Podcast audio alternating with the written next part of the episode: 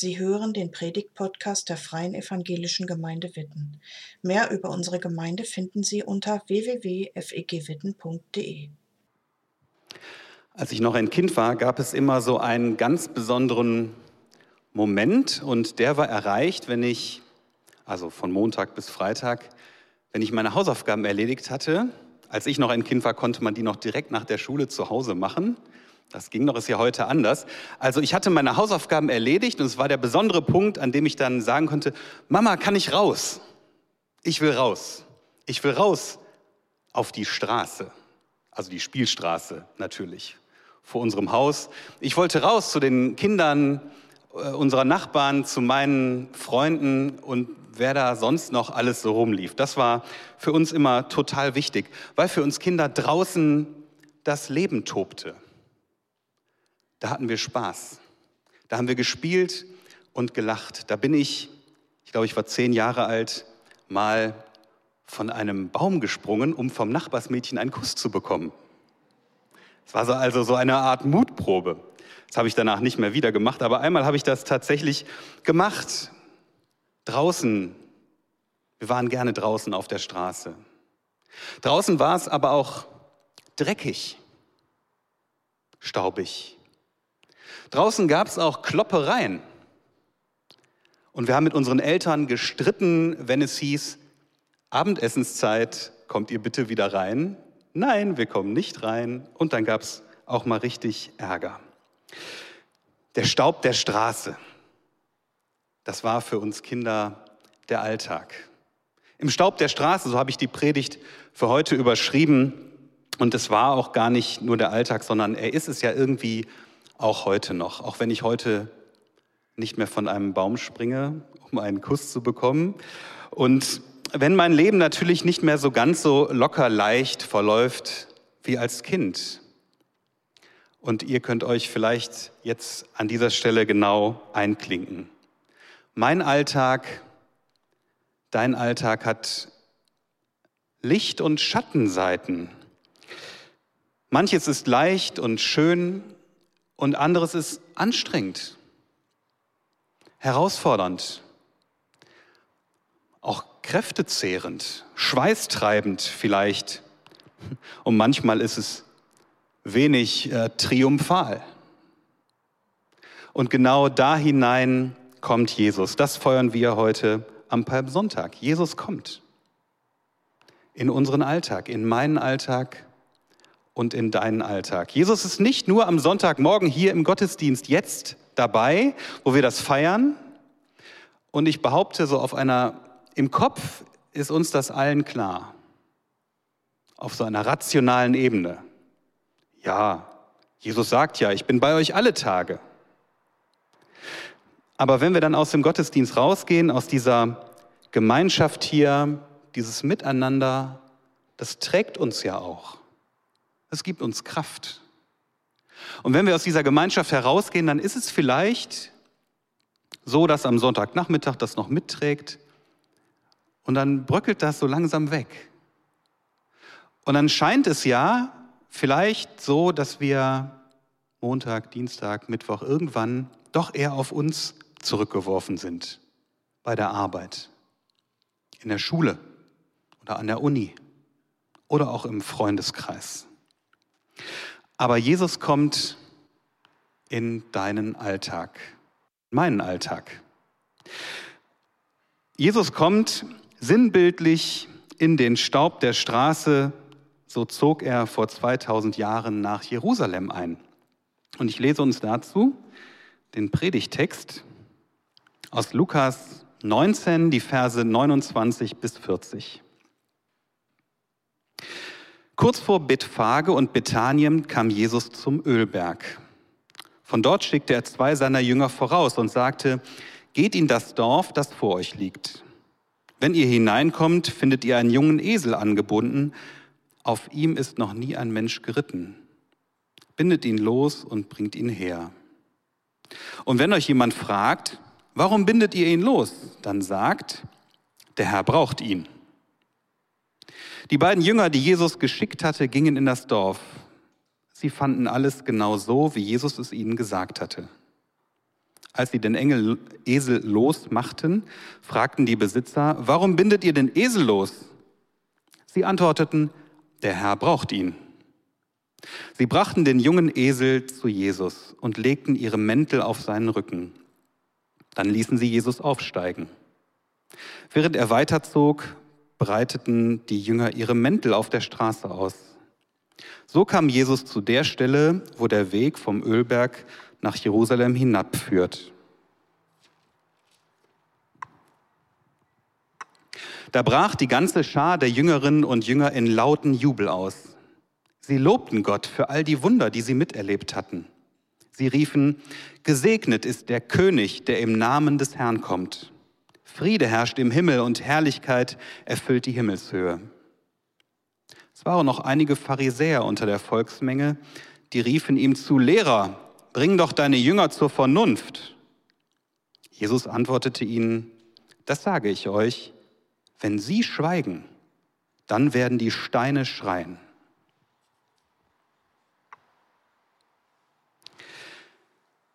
Ich weiß nicht, ob es in der Kürze der Zeit für euch möglich war, die Ambivalenz zu spüren, diese zwei Seiten, die in diesen Versen, in dieser Erzählung liegen im Staub der Straße. Der Jubel und die Freude einerseits bei den Jüngern und der Ärger der Pharisäer auf der anderen Seite und auch das nahende Leid, denn Jesus geht ja nach Jerusalem, wo seine Leidenszeit wartet. Jesus war auf dem Weg mit Pilgern, die nach Jerusalem wollten zum Passafest. Und es geht bergauf und bergab, auf den Ölberg rauf und dann später vom Ölberg wieder runter Richtung Jerusalem. Jesus traf die Menschen dort mitten in ihrem Alltag. Da begegnete er ihnen im Staub der Straße.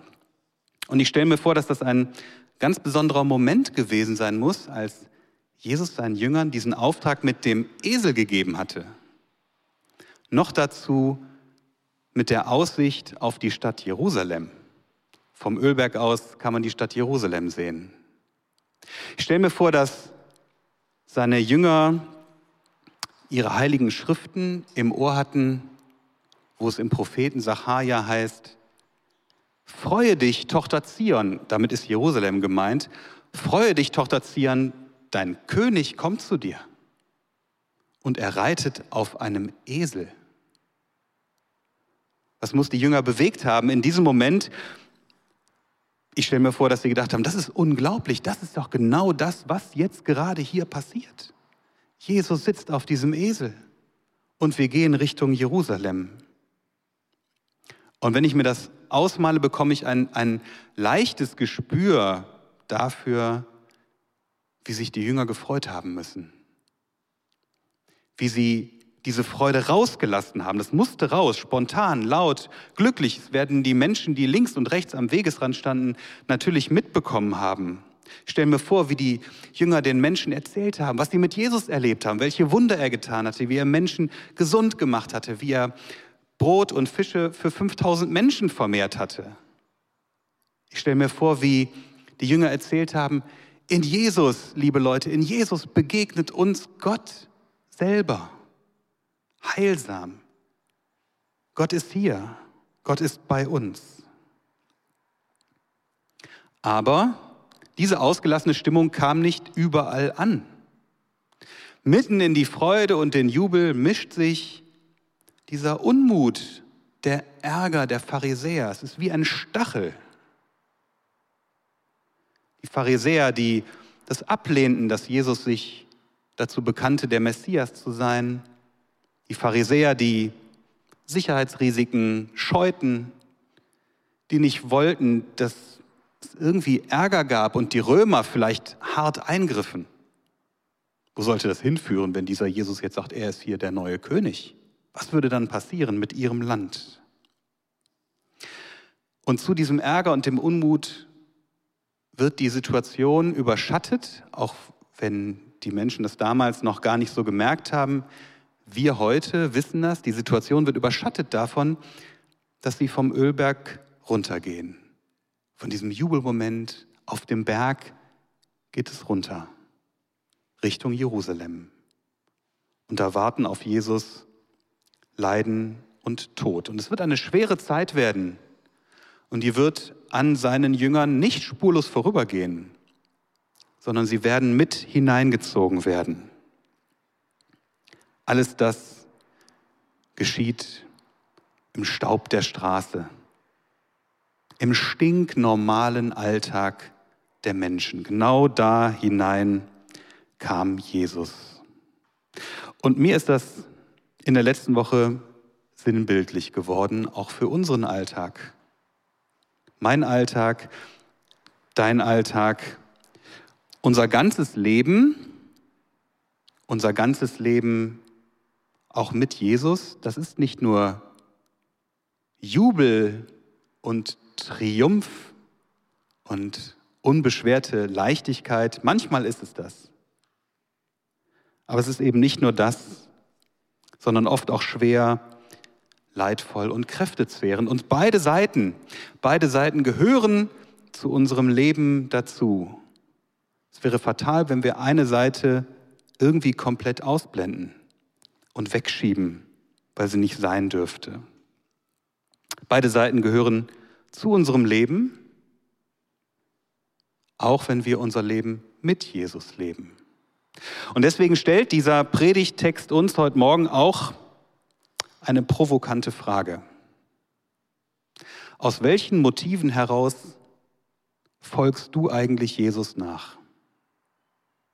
Aus welchen Motiven heraus folgst du Jesus nach? Ich treibe es mal auf die Spitze, damit Jesus wenigstens einige deiner Wünsche und Hoffnungen erfüllt?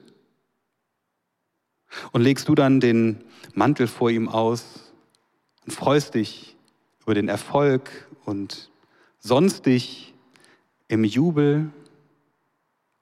Oder bist du auch bereit, Jesus zu folgen in Probleme, in Auseinandersetzungen hinein, in Schwierigkeiten, in Leid,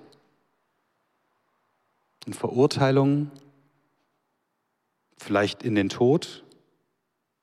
Das können wir uns in Deutschland schwer nur vorstellen, eigentlich gar nicht.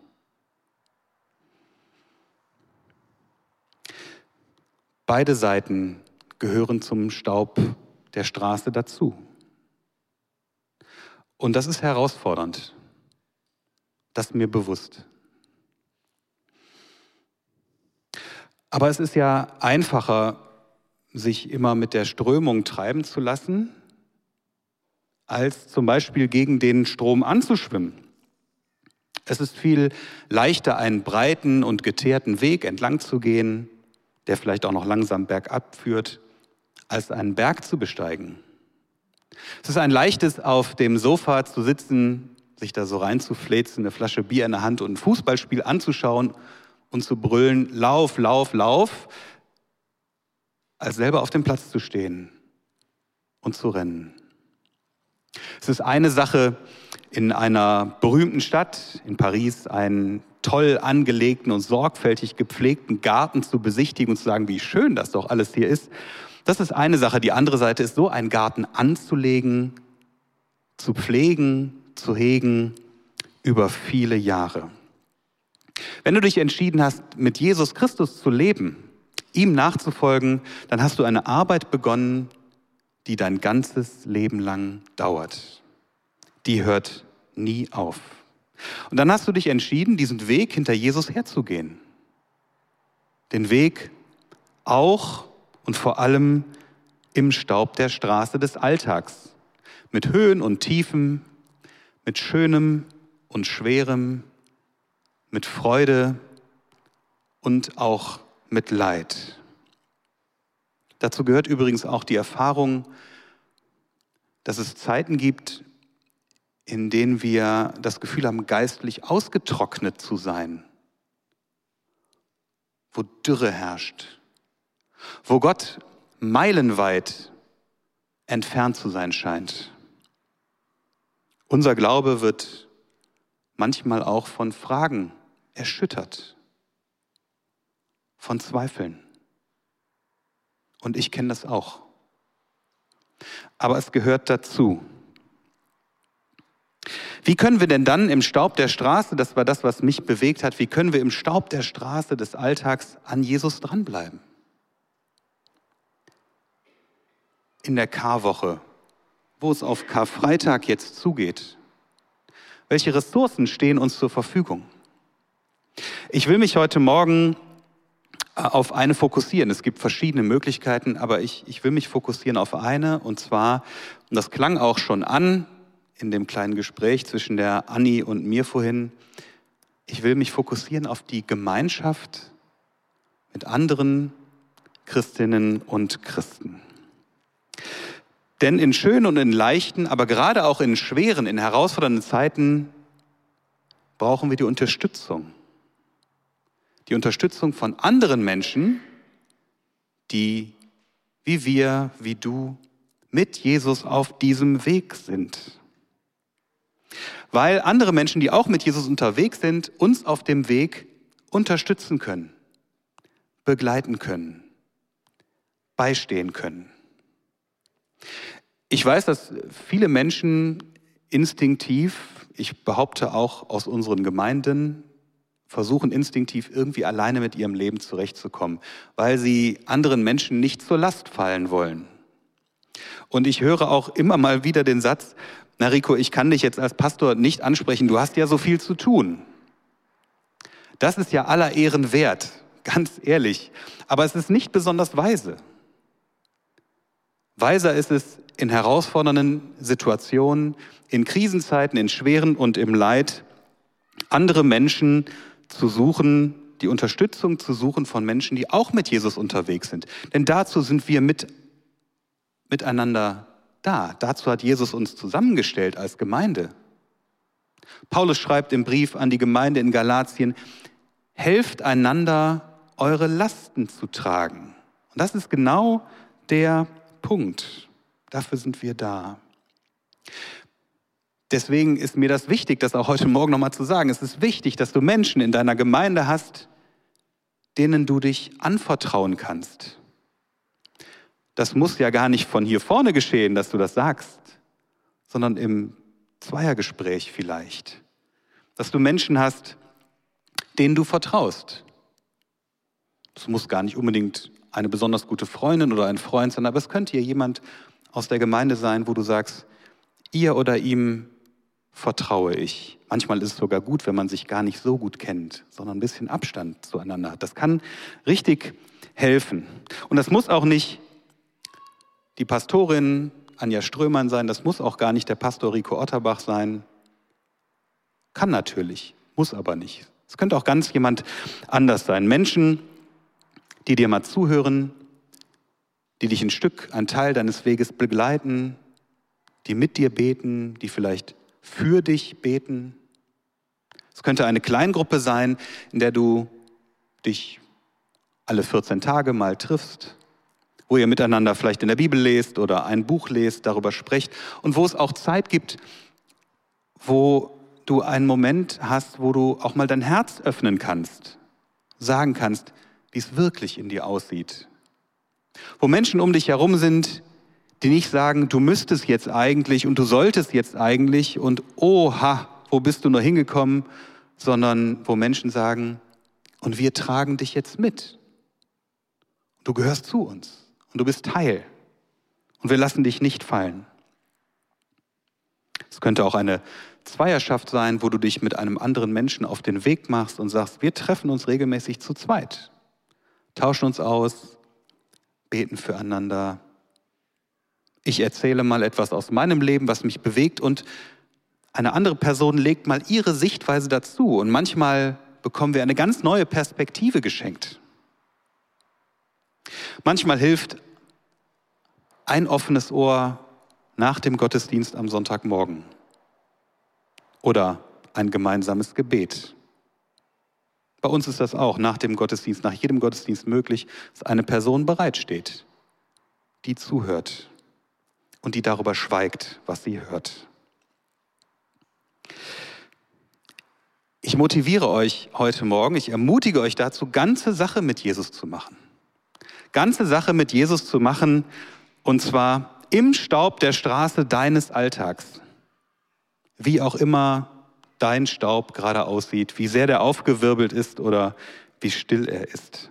Mach doch ganze Sache mit Jesus, aber mach sie nicht im stillen Kämmerlein, alleine mit dir selbst, sondern mit anderen. Mir ist dazu ein Wort, oder ein, nicht ein Wort, ist eigentlich ein, ist ein ganzer Satz, von Dietrich Bonhoeffer wichtig geworden. Dietrich Bonhoeffer, ein evangelischer Theologe, Pfarrer, Widerstandskämpfer im Dritten Reich. Gestern war sein Todestag. Und Dietrich Bonhoeffer, der kurz vor Kriegsende von den Nazis noch hingerichtet wurde, hat ein Buch geschrieben. Gemeinsames Leben heißt dieses Buch. Es geht um das gemeinsame Leben in einer Kommunität von jungen Männern. Und trotzdem ist es auch für uns heute übertragbar. Und Bonhoeffer hat Folgendes geschrieben. Der Christus im eigenen Herzen ist schwächer als der Christus im Worte des Bruders, ich ergänze, und in der Schwester natürlich. Jener ist ungewiss, dieser ist gewiss. Der Christus, Jesus in meinem Herzen, ist oft schwächer als in eurem.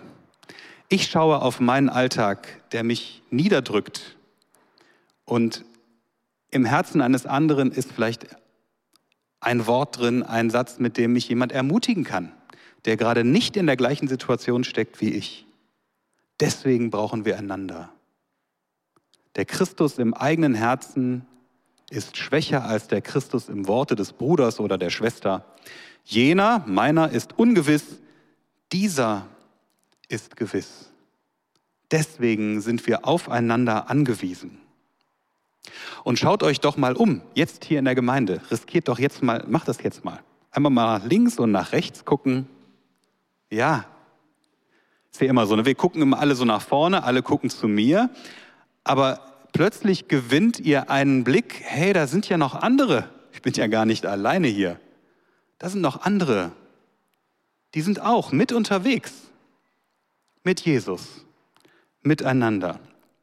Wir sind aufeinander angewiesen, den ganzen Weg hinter Jesus herzugehen. Und dazu können wir uns gegenseitig unterstützen und Halt geben. Und das ist eine starke Grundlage. Und gleichzeitig gilt, dass nicht alles von uns abhängt, auch nicht von der Gemeinschaft, die wir ja nicht stiften, die Jesus gestiftet hat. Von ihm hängt letztendlich alles ab. Er hat uns als Gemeinde zusammengestellt und er geht uns voran. Heute in der Karwoche und das Bild mit der durchbohrten Hand zeigt es uns. Heute zu Beginn der Karwoche gehen wir genau mit diesem festen Blick auf Jesus voran. Eigentlich gehen wir nicht voran, sondern Jesus ist der, der uns vorangegangen ist. Damals und auch heute noch. Amen.